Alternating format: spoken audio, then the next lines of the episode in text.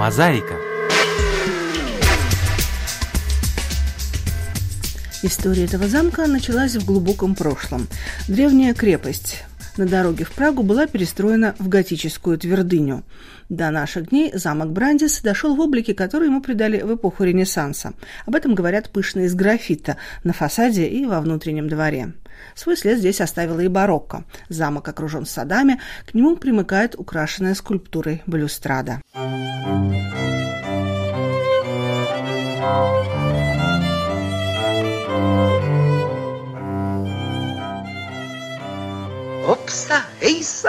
эйса, да брандейса. С энтузиазмом восклицает Рудольф II в знаменитом чехословацком фильме 1951 года «Пекарь императора. Император пекарей». Brandýský zámek byl oblíbeným letním sídlem císaře Rodolfa II. Брандис был любимым летним замком императора Рудольфа II, который сделал его своей главной после Праги резиденцией. От рудольфинской эпохи здесь сохранился барельеф поклонения волхвов. Объясняет смотритель замка Вит Рейтер – Замок посещали многие венценосные особы.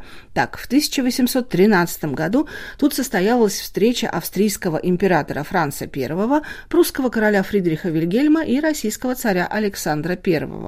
В стенах Брандиса они строили планы поражения Наполеона.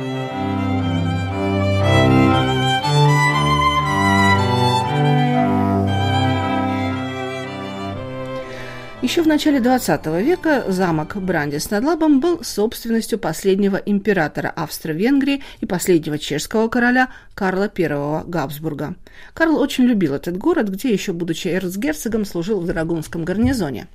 Непосредственно к Брандису примыкает Староболеслав. Там, согласно легенде, в X веке принял мученическую смерть король Вацлав. Он стал не только первым чешским святым, но и покровителем фамилии Габсбургов. В 1919 году замок Брандис, как и другое имущество Габсбургов, был конфискован в пользу молодого чехословацкого государства.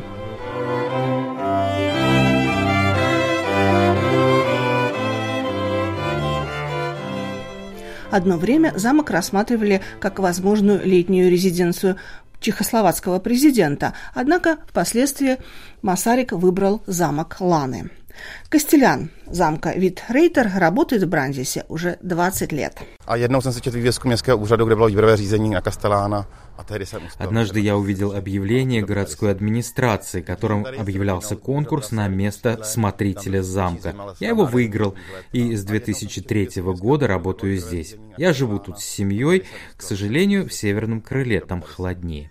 Зато оттуда открывается прекрасный вид на Староболеслав.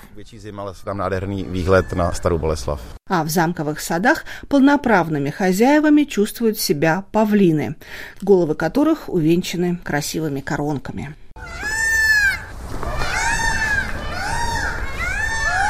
Саду, разбитом на крутом берегу Лабы, Эльбы, они встречают криками любого постороннего.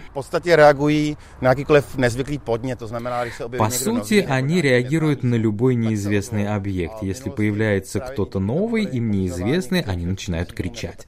В прошлом аристократы держали их в своем замке еще и поэтому павлины были своего рода сторожами, как гуси в Древнем Риме, которые сторожили город v podstatě podobně jako husy, ty hlídali ve starém Římě taky. Скоро начнется весна, и павлины начнут красоваться, распуская свои великолепные хвосты. Nejkrásnější jsou je to vlastně v období takzvaného toku.